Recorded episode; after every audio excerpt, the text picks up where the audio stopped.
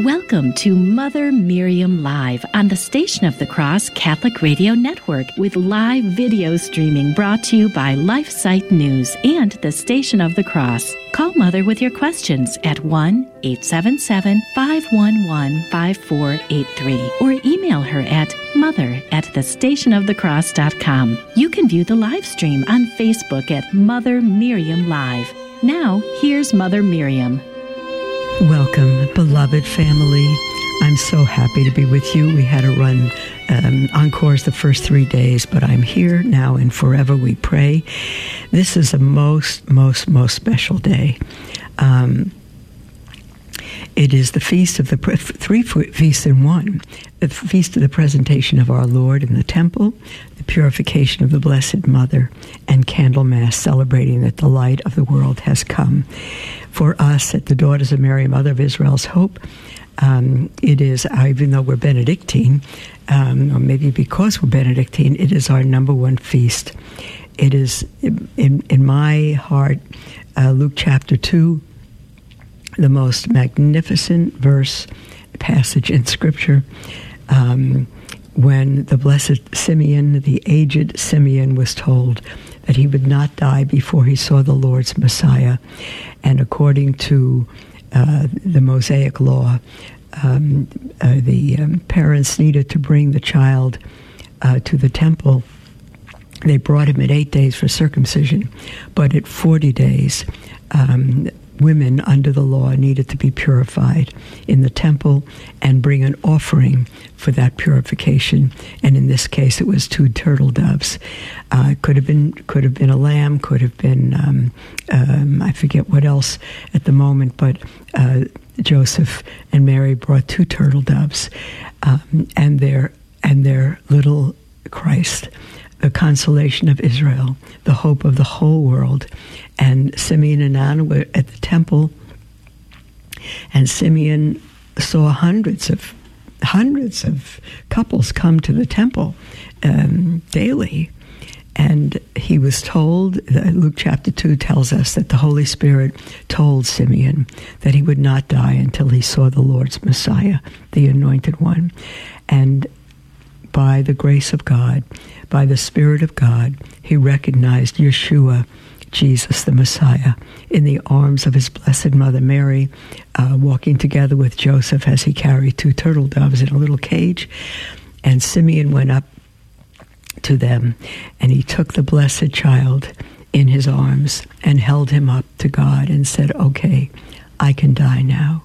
Dismiss thy servant in peace, for mine eyes have seen thy salvation. He was holding the world's salvation in his hands, which thou hast prepared before all men, a light for revelation to the Gentiles and glory to thy people Israel. Why a light for revelation to the Gentiles? Because back in Isaiah, God gave the Jewish people, the Hebrew people, their mission to be a light to the Gentiles, the entire world, every nation and Israel kept failing.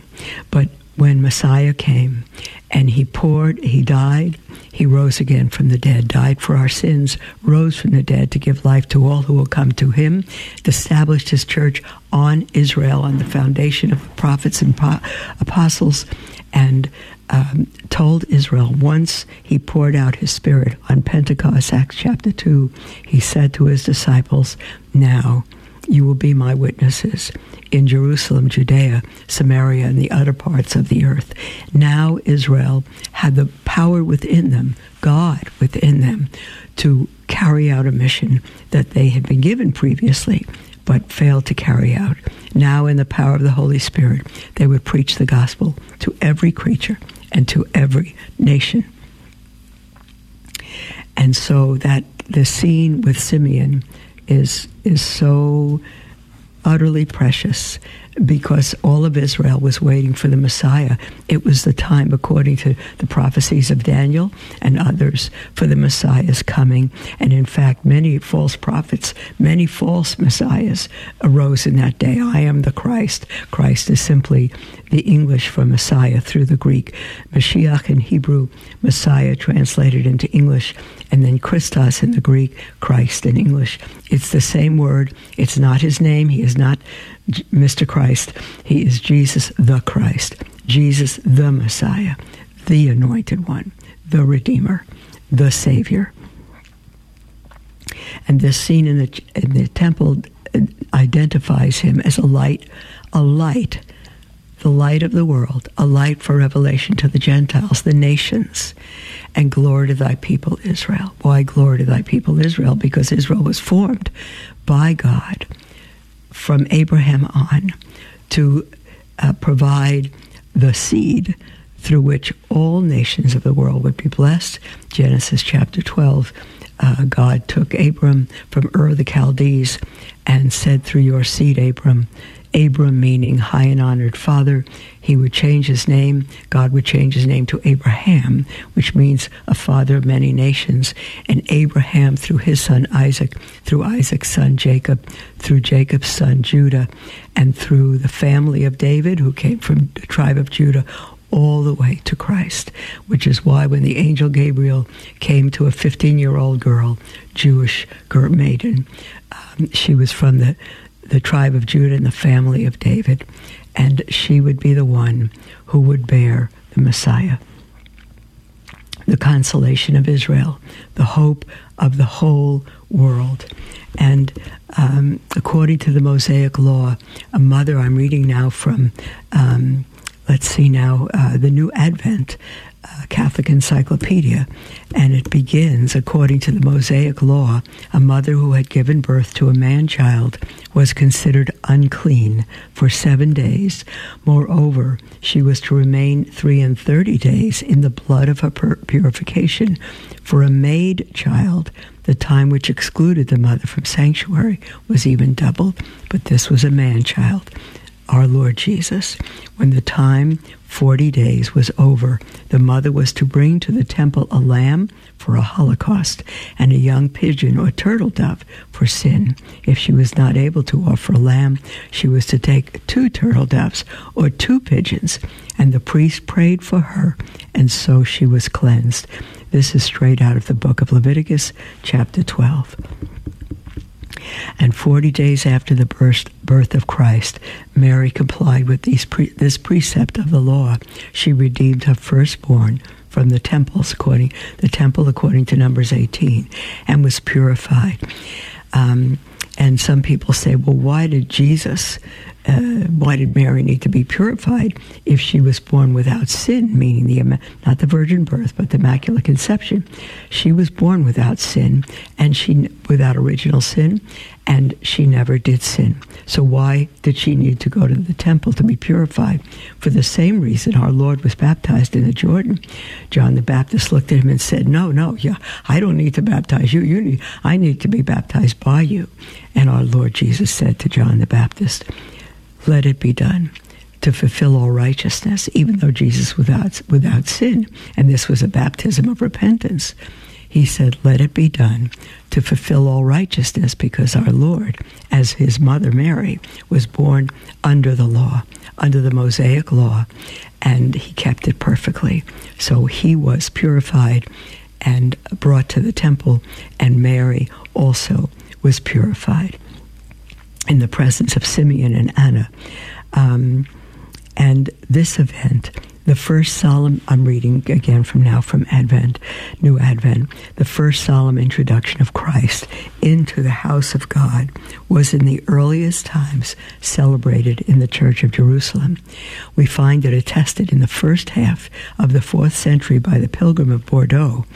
Um, and um, it was kept by a procession uh, to the Constantinian Basilica of the Resurrection. Um, the feast had no proper name at the time. It was simply called the 40th day after Epiphany. This latter circumstance proves that in Jerusalem, Epiphany was then the feast of Christ's birth. See, and that's when he became eh, he became known. He was always, but he became known as a light to revelation light of revelation to the Gentiles, the 40th day of Christmas. Christmas, beloved, begins on Christmas Eve, December 24th, which is the beginning, sundown of December 25th, and it ends today, beloved. That is tradition. I know many people take down their Christmas day, some the day after Christmas, some the Feast of John the Baptist, others um, at Epiphany. But traditionally, the end of Christmas was the full 40 days until Mary's purification in the temple and the presentation of our Lord, um, when the light of the world was revealed. And even this morning at Holy Mass, we read Luke chapter 2 and uh, uh, lit all the candles and uh, had a, a, tiny procession in the church because it's raining and freezing out here, even in Texas. Um, but the light of the world has come. And from Jerusalem, the feast of the 40th day spread over the entire church. Uh, and later on was kept on the 2nd of February, since within the last 25 years of the 4th century, the Roman feast of Christ's Nativity, December 25th, was introduced. Um, oh, there's all kinds of history in this article that I won't read through. According to the Roman Missal, the celebrant after tears sets, um, let's see, there's Matins and Lauds, Prime and Tierce, the fourth office of the day. Um, uh, he blesses the candles. Um, and I won't continue this. I will right after the break, beloved. I'll continue this magnificent, um, magnificent tradition. It's so very beautiful. Um, we'll be right back after the break and take your calls after the second break. Call in with anything on your heart at any time. Toll free 1 877 511 5483, or you may email it mother at thestationofthecross.com. We'll be right back.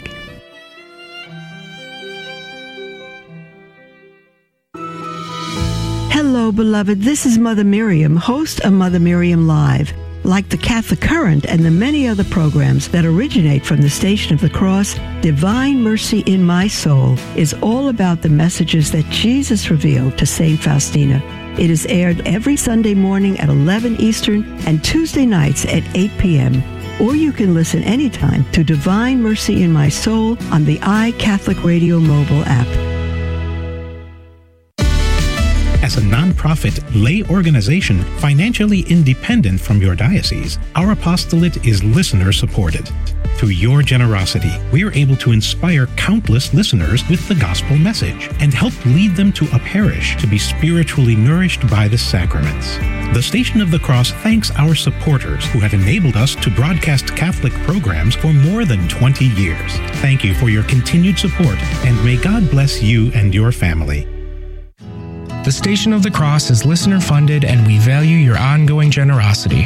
In this fast paced world, it's easy to let your recurring donation slip due to something like a new address or a card number change. If you suspect that we might not have your up to date donor information, you can check with us during regular business hours at 1 877 888 6279 extension 104 or anytime online at thestationofthecross.com.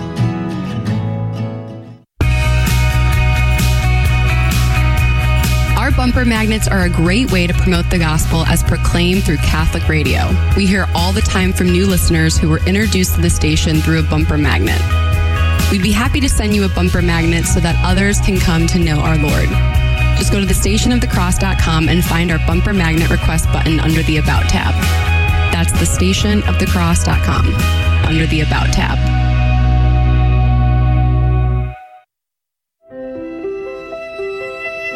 Welcome to Mother Miriam Live on the Station of the Cross Catholic Radio Network with live video streaming brought to you by LifeSite News and the Station of the Cross. Call Mother with your questions at 1 877 511 5483 or email her at mother at thestationofthecross.com. Welcome back, beloved, to Mother Miriam Live. Today is the feast of the purification of the Blessed Virgin, and the presentation of our Lord in the temple and Candlemas. They're really f- three feasts in one. And I'm going to read here from a website titled Catholic Culture.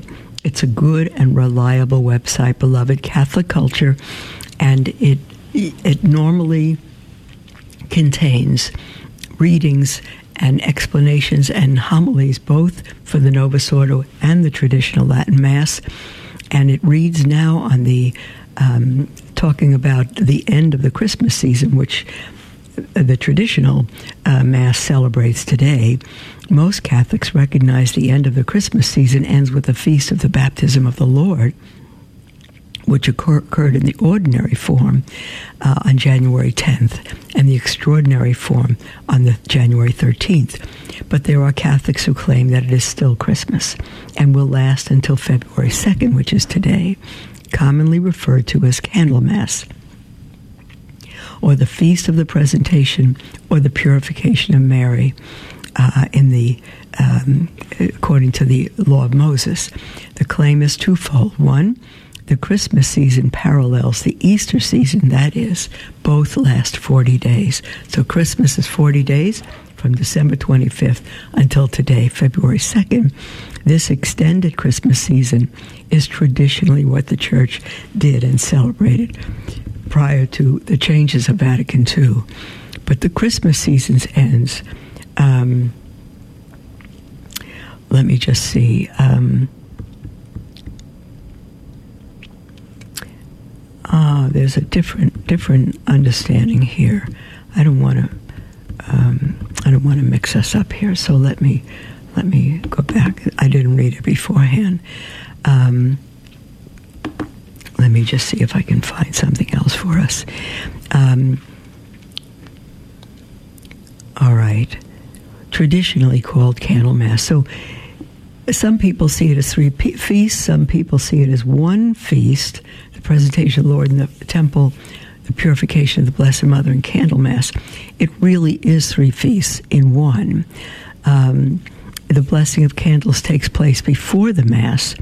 Um, and then the Mass continues. Uh, let me just see. So much of the liturgy for the Feast of the Presentation echoes the Feast of Christmas, but also expresses the expanded manifestation of Christ as celebrated on the Feast of Epiphany. Previous infancy narratives from the Gospel included the Canticles of Mary, which is the Magnificat, and Zechariah, the Benedictus, both speaking of the gift and glory of God's people Israel. Simeon's canticle, the Nunc Dimittis, echoes the Epiphany, where we celebrate how Christ came for all peoples, Jews and Gentiles, a light to reveal you to the nations and the glory of your people Israel. You know, um, I'm not going to continue reading here because there's so much to read, but I want to um, point out or emphasize from my heart that the Messiah came from Israel by God's design for Israel, as Paul writes to the Jew first and also to the Greek, Romans 1.16. He came for Israel, from Israel, for Israel, for the whole world. People say, well, the gospel went to the whole world because the Jews rejected Christ. No, they didn't. If the Jews rejected Christ, we wouldn't have the church today. The church was founded on Israel. Everything on the apostles and prophets. Read Ephesians 2.20. Read the book of Acts. The Last Supper, our Lord celebrated the very first Mass when it was the Last Supper called the Last Supper because it was the Passover of the Old Covenant that our Lord had with his disciples as he told them to go and prepare the Passover in the upper room. The reason it's called the Last Supper is because it was the last Passover supper of the Old Covenant and the very first supper of the New Covenant, where Jesus took unleavened bread that they were instructed to take in Exodus chapter 12 matzah, unleavened bread, wheat and water, and he held it in his hands. It, it, was called in the Passover the bread of affliction. And he held it in his hands and he said, This is my body. And just as when he created the world, he spoke the world into being, let there be light, and there was. When he said, pronounced over the bread the words, This is my body, bread like the sun in all creation, obeyed him and became his body. And when he picked up the chalice of wine and said over the chalice, This is my blood of the new covenant, which will be shed for many for the forgiveness of sins. He said, This is my blood, and wine obeyed and became his blood. And St. Augustine and others say, This was the first Mass. The first Mass, and you say, but it was before his death and resurrection. That's right. God is outside of time. And uh, and what he says, what he performs, he does. This is my body broken for you. And it became his body. At the Last Supper, um, the church, there were all Jews there, those disciples at the Last Supper. Nobody else, the disciples. And 12 of them. And then Judas left. So there were 11, and Judas was replaced um, in Acts chapter 1 by Matthias. Um, and they were all Jewish. And they were his disciples. And they became the first apostles. And they were ordained bishops. And they ordained priests and spread the gospel to the four corners of the world. That is to say, dear ones, Christianity is Jewish. Its roots are Jewish. Read the book of Romans. Read especially chapter 11 or 9 through 11. The, the, God has saved um, the whole world through the Jewish people. They are the vine, and we are the branches. And if the Jewish people have turned from him in part, the promises that they will, when the fullness of Gentiles come in, they will be regrafted into the vine. Not every single Jew, but those who believe. And with the Gentiles, they are the branches.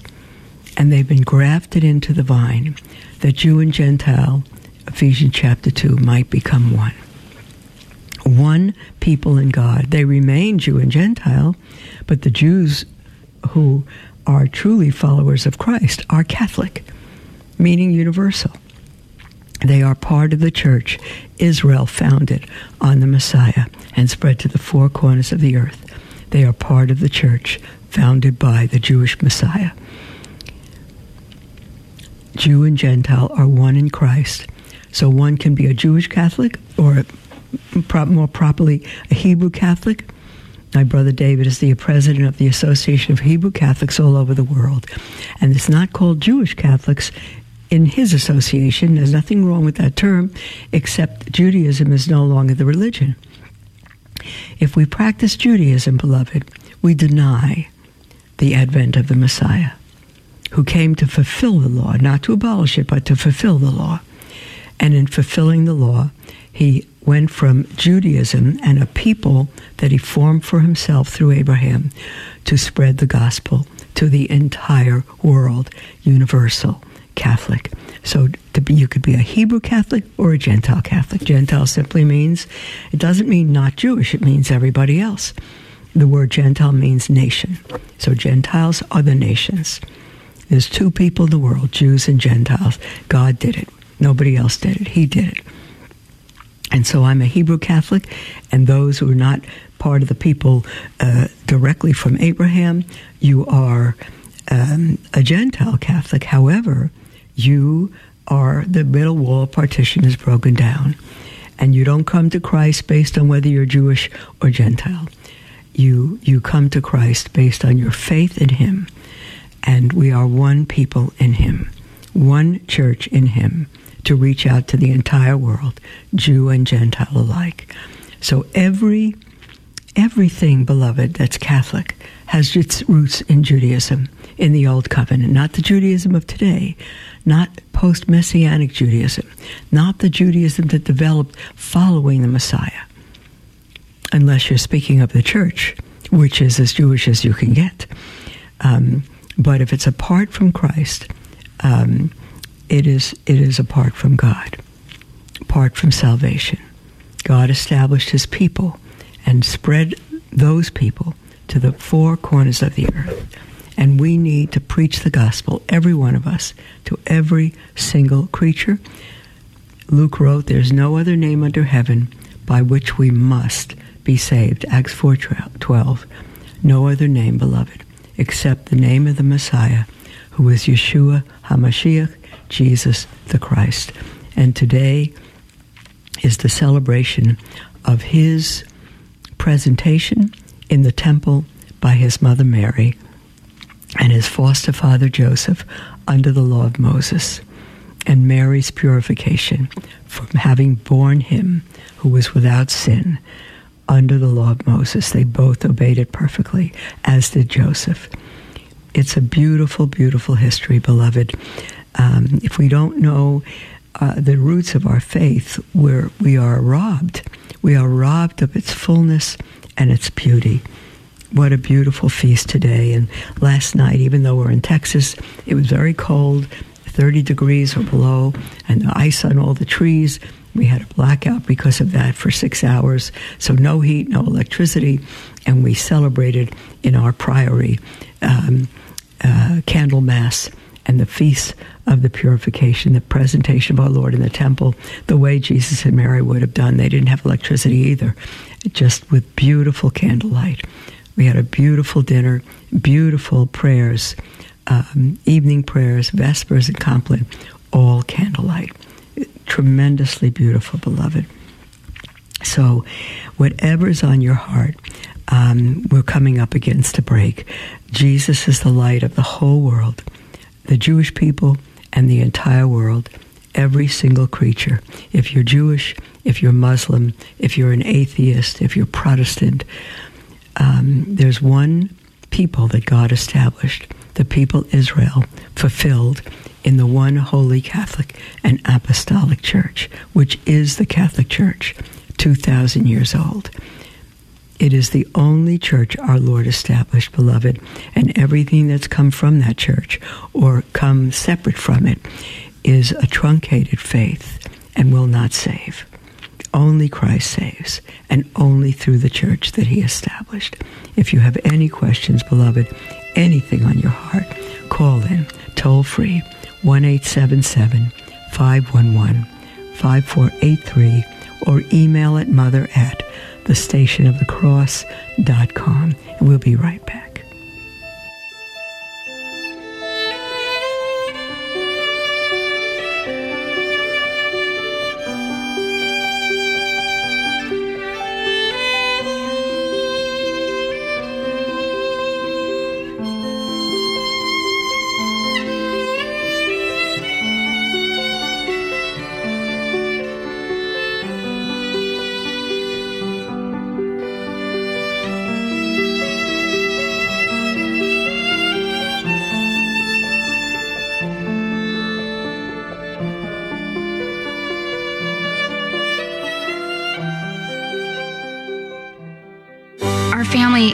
Going through crisis.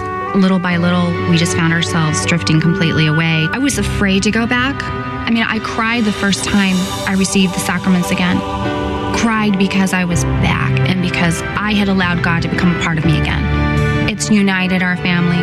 There's peace in our home that we didn't have before. If you've been away from the Catholic Church for any reason, visit CatholicsComeHome.org today. This is Franciscan Media's Saint of the Day for February 2nd. Today we celebrate the presentation of the Lord. Forty days ago, we celebrated the birth of Jesus. Today, we mark the presentation of the infant Jesus in the temple. According to Mosaic law, a woman was considered ritually unclean for 40 days following childbirth. At that point, she was expected to present herself to the priests at the temple and offer sacrifice to mark her purification. Actually, anyone who had brushed against mystery, birth, or death was similarly excluded from Jewish worship. Today's feast is as much a celebration of Jesus' first appearance in the temple as Mary's purification. In Luke's Gospel, Jesus was welcomed in the temple by Simeon and Anna, who acknowledged the infant as the long awaited Messiah. From what we know, the Feast of the Presentation was observed in the Western Church as early as the end of the fourth century, though likely much earlier when gala processions recalled the introduction of Christ into the house of God. In the early 8th century, Pope Sergius inaugurated a candlelight procession as part of the observance. At the end of the same century, the blessing and distribution of candles became part of the celebration, giving the feast its popular name, Candlemas. There's more about the saints along with inspiration and Catholic resources at our website, saintoftheday.org. From Franciscan Media, this has been Saint of the Day. Welcome to Mother Miriam Live on the Station of the Cross Catholic Radio Network with live video streaming brought to you by LifeSite News and the Station of the Cross. Call Mother with your questions at 1 877 511 5483 or email her at mother at thestationofthecross.com. Welcome back, beloved family, to Mother Miriam Live. I am live. I'm thrilled to be with you and um, we will take your calls, your emails, your your um, your calls. I don't think we can take texts anymore, but certainly your calls and emails. Um, one eight seven seven five one one five four eight three, or you may uh, email at mother at the station of the cross dot com. Again, with anything on your heart, and feel free to call or email uh, anonymously if that's helpful, not an issue at all. Um, okay, now um, we have an email from Tom. And Tom writes, Dear Mother Miriam, I'm having trouble receiving Holy Communion because of those who receive in the hand. My concern is the particles from the host falling to the floor, causing me to walk on them, which is sacrilege, when I receive Holy Communion. Now I asked the priest in my parish about this, and his answer was the hosts used at Mass do not shed particles when placed on the palm of one receiving communion or at any other time, nor would the host break into pieces if it did happen to fall on the floor. And Tom says, is he correct about this? No, he is not. I have picked up many particles myself that have fallen on the floor. He is not correct. That is why um, it is proper for there to be a server holding a paten under the one who receives communion to collect the crumbs that fall. Tom says, I know the host does not break. Yes, it does. It certainly can is it is the residue from the host of which I speak. The past few months I have become very sensitive to the Holy Eucharist. I have always received kneeling and on the tongue, and always thought that the particles are the body of Jesus. You're right, they are. But never thought that people were walking on him for some reason. At least not until these past few months, when it came to the forefront of my mind at Mass one day while praying. Yes, this is Novus Ordo, and I'm trying to find a way to get out of there and go to a proper Catholic Mass. Could you answer that question for me? I appreciate your time and good work, Mother. Thank you, Tom.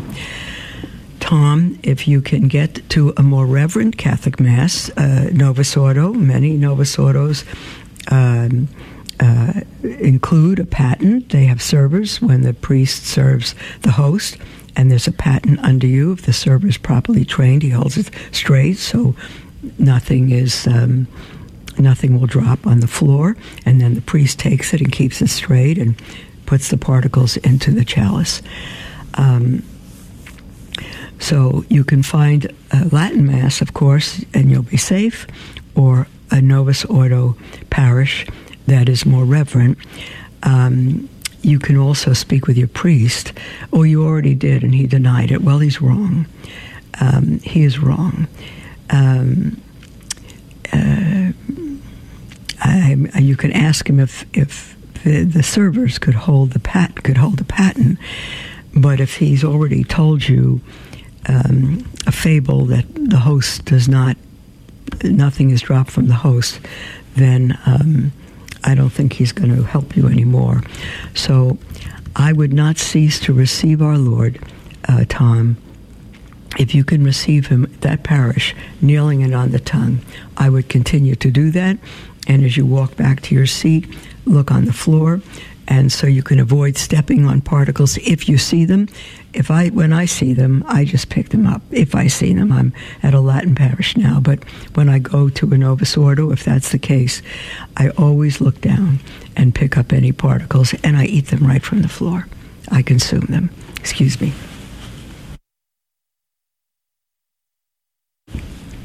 Let's see now. We have an uh, email from Michael. Michael says, Dear Mother, I had recently received a book called Science and the Miraculous How the Church Investigates the Supernatural by Michael O'Neill. And he's currently host of The Miracle Hunter on EWTN radio, which also airs on the Station of the Cross. When I picked up the book, though, it had the number of the beast on the cover design.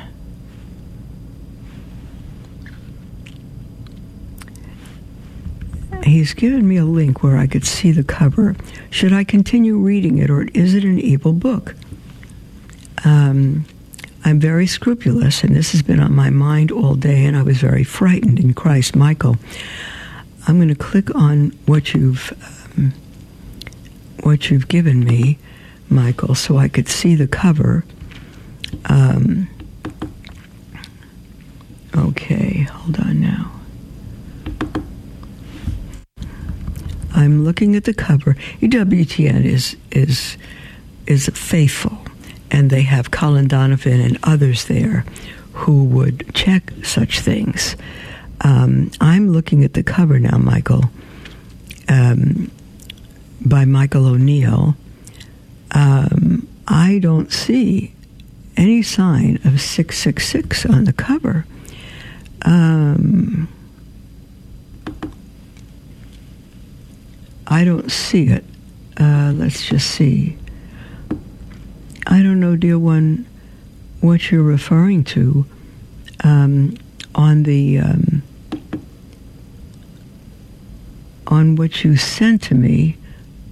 Science. I'm just looking with a microscope now. Um, I don't see six six six anywhere. You might. There's an awful lot of small background type or figures of numbers of some kind that I can't make out at all. So um, I, I, can't comment further on that. I, EWTN and their um, apologists there are, are quite good, uh, and I would trust them. So if you if you think that's the case, and again I don't see it, um, I would give EWTN a call and ask to speak with them. Okay, Michael dear. Um, okay, let's see now. Um, I have a note here that uh, Joe McClane has joined the Station of the Cross team. Uh, I know Joe. Uh, we've been together in the past. I've been on his programs. He's absolutely wonderful. And um, the note from the Station of the Cross says Joe will be serving as our content and production director. On Monday, uh, uh, Monday just passed, January 31st, he also started our new network produced morning show called A Catholic Take that airs every Wednesday from 7 to 8 a.m. Eastern Time what did I? I said Wednesday. It's every weekday. I'm so sorry. Thank you. Um, it airs every weekday, Monday through Friday, from 7 a.m. to 8 a.m. Eastern Time. The show serves as a bold synthesis of inspiration and information, with Joe and his assortment of wonderful and insightful guests taking a closer look at news and current events from a courageous Catholic perspective the Joe will the show the Joe um, the the Joe McClane will also stream live video on our website, thestationofthecross.com, as well as on Rumble, YouTube, and Facebook. So, beloved, it's already on. Tune in every weekday, Monday through Friday, Station of the Cross. Um, and um, to a, a, Catholic take. Uh, Joe McClane is a wonderful, courageous, solid man of God, a wonderful addition to the Station of the Cross. Welcome, Joe. We love you. Um, okay. Um, we have a call from Jim in Pennsylvania. Hi, dear brother. Hello, man, Mother Marion. Hi. Uh, my question to you is how how come how can Jesus be presented in the temple uh, forty days after after he was born when he had to flee to Egypt uh, right after he was born? I know the two gospels differ. Well, he didn't flee to Egypt right after he was born. Um, it took a while. Here, here is a. Uh, all right, let me just see. Um, according to the old law, I'm, I'm, looking at a reference now. Um, uh, in Leviticus 12 and Exodus 13, Mary and Joseph took the baby Jesus to the temple in Jerusalem 40 days after his birth, which is what you just affirmed, to complete Mary's ritual purification after childbirth and perform the redemption of the firstborn. If we assume that Herod and the Magi were accurate in their calculations of the Christmas star's first appearance, that would mean that Jesus was no older than two years. When Herod realized that he had been deceived by the Magi, he became furious. He ordered the massacre of all the boys in Bethlehem and its vicinity, two years old and under, in accordance with the time he had ascertained from the Magi.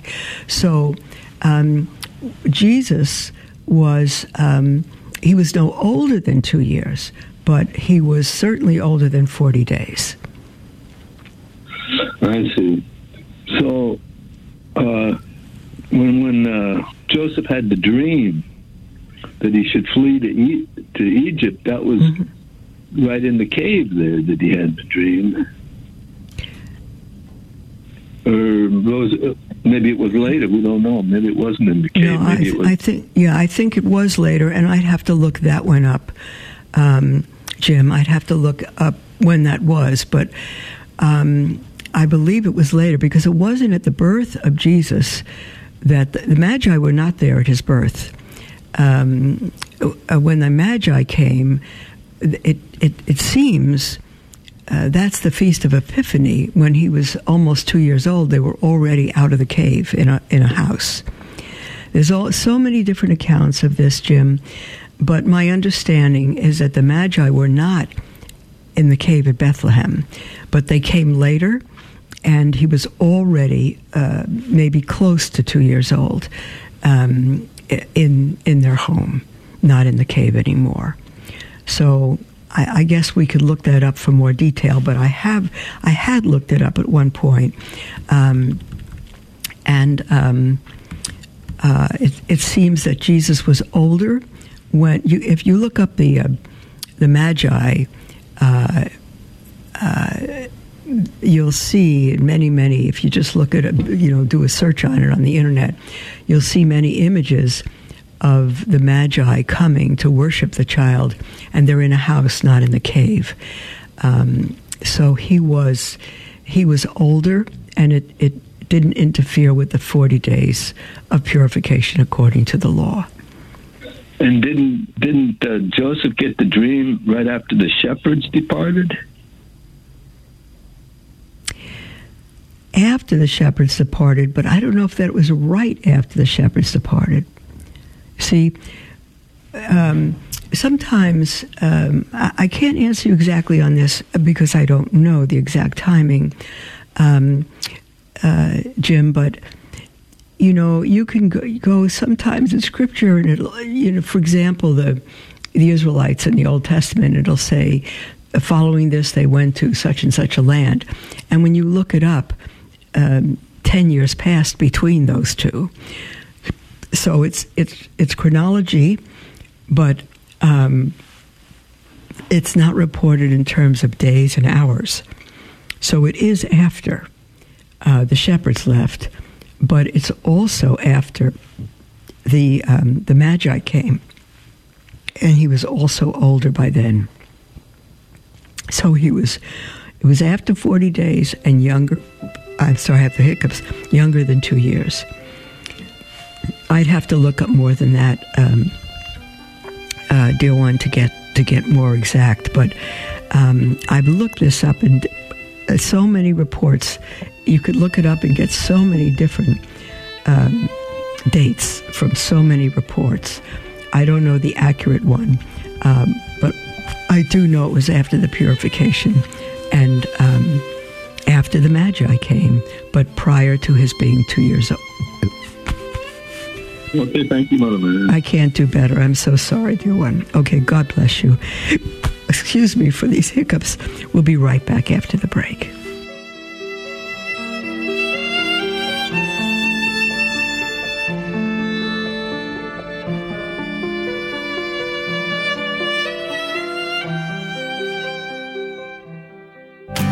what you're offering and giving to me, you deserve to get back because you're offering more than I can give. I learned so much through the Station on the Cross. I listen to the radio station daily and I absolutely love it.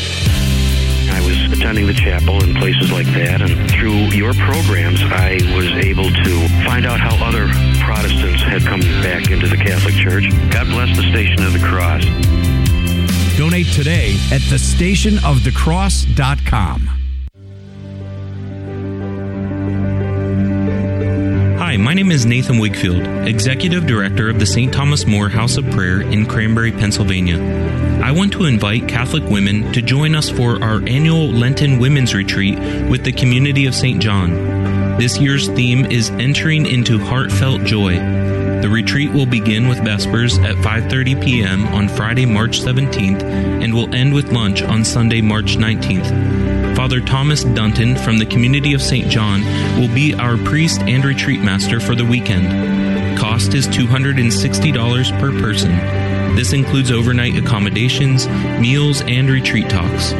Limited space is available, so register today at liturgyofthehours.org slash women's retreat. That's liturgyofthehours.org slash women's retreat.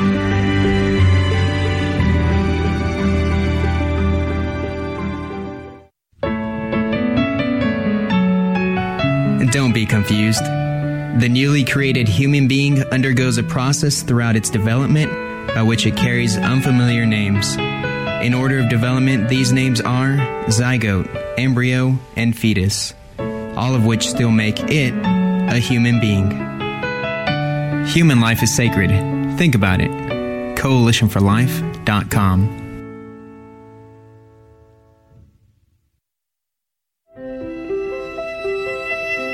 Welcome to Mother Miriam Live on the Station of the Cross Catholic Radio Network with live video streaming brought to you by LifeSite News and the Station of the Cross. Call Mother with your questions at 1 877 511 5483 or email her at mother at thestationofthecross.com.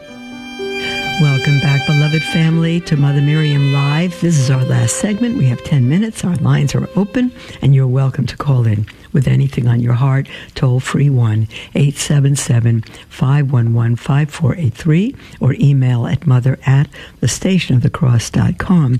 We also have an email from Joel with the same question as Jim.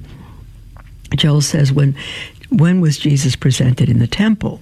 If the Holy Family went to Egypt from Bethlehem, when was Jesus circumcised? Your explanation would be very appreciated.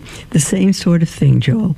Jesus did go to Egypt from Bethlehem, but it wasn't the next day or even the next uh, month.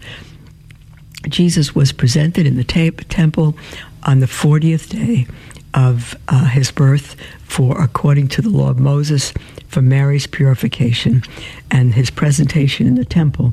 Um, and uh, Jesus was circumcised on the eighth day, according to the law of Moses. So the Holy Mary and Jesus, Joseph, they were born under the law of Moses, and they kept it absolutely perfectly. And God arranges all things well. So they did go to Egypt, but after all that took place. Okay, let's see. Um, do we know exactly the timing? I don't.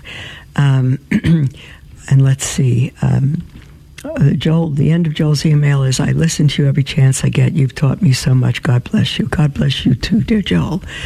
Um, okay, let's see now. Um, we do have an email from someone who writes it anonymously and says, Hi, Mother. I'm sure you're familiar with the scapegoat reference in the Old Testament. Yes. Um, Jesus was our final scapegoat. Anyway, I was at a confirmation class with my candidate, as I'm her sponsor. Instead of hearing confessions in a confessional, as I am used to, the priest put on his proper vestments and got on all fours, and one by one, if they wanted to, had the candidates and their sponsors place their hand on his head. Oh no. This is not kosher and it's not Catholic. What happened with the scapegoat is that individuals would, in the Old Covenant, put their hand on his head, and it was symbolic of all the sins transferring to the scapegoat, and then he was put outside the gate, ostracized. So it was symbolic that he carried our sins out of the presence of God.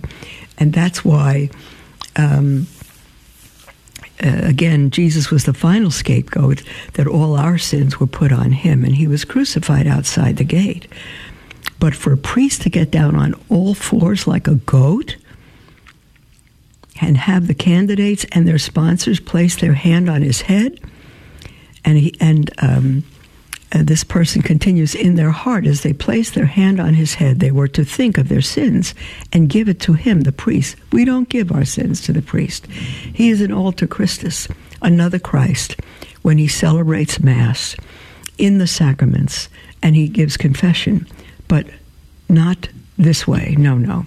I don't mean to be judgmental, and I really wasn't watching as I had my head down, but it seemed from the movement around the room that each person had their hand on the priest's head for about five to ten seconds. Afterwards, they brought out a cake for everyone in celebration for going through the sacrament of reconciliation. This has nothing to do with Catholicism. Not the hand on the priest's head and not the cake.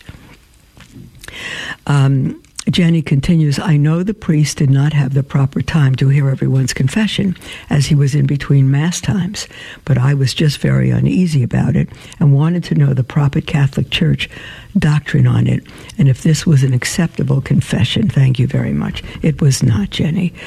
Um, let me just um, click on something here. Uh, Father Tredilli, uh, uh, let's see, Trigilio. Um, uh, has a note about communal penances. And I'm going to read this because um, I don't know if we'll have enough time, but um, it's very important.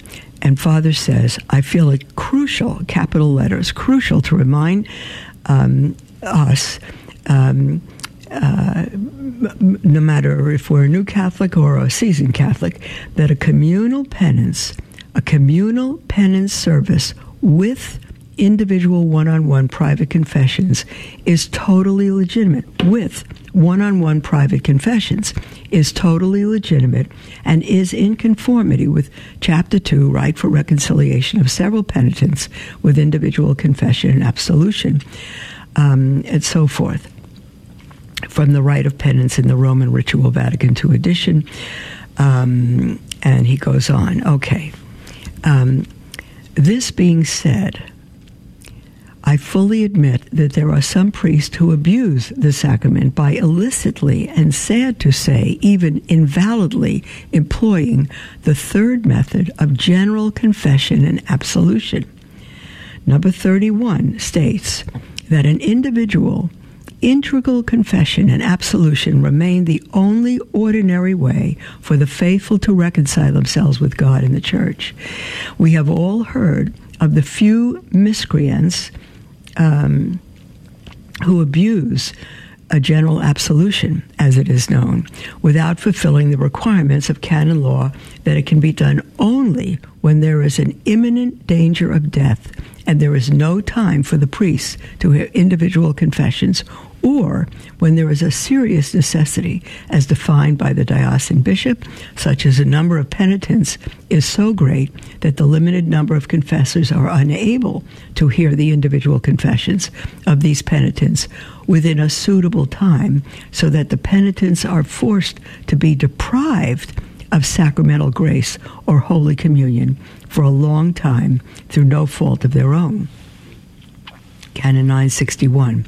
The mere fact that there are so called too many penitents for the priest to hear individual confessions is insufficient cause to use general absolution.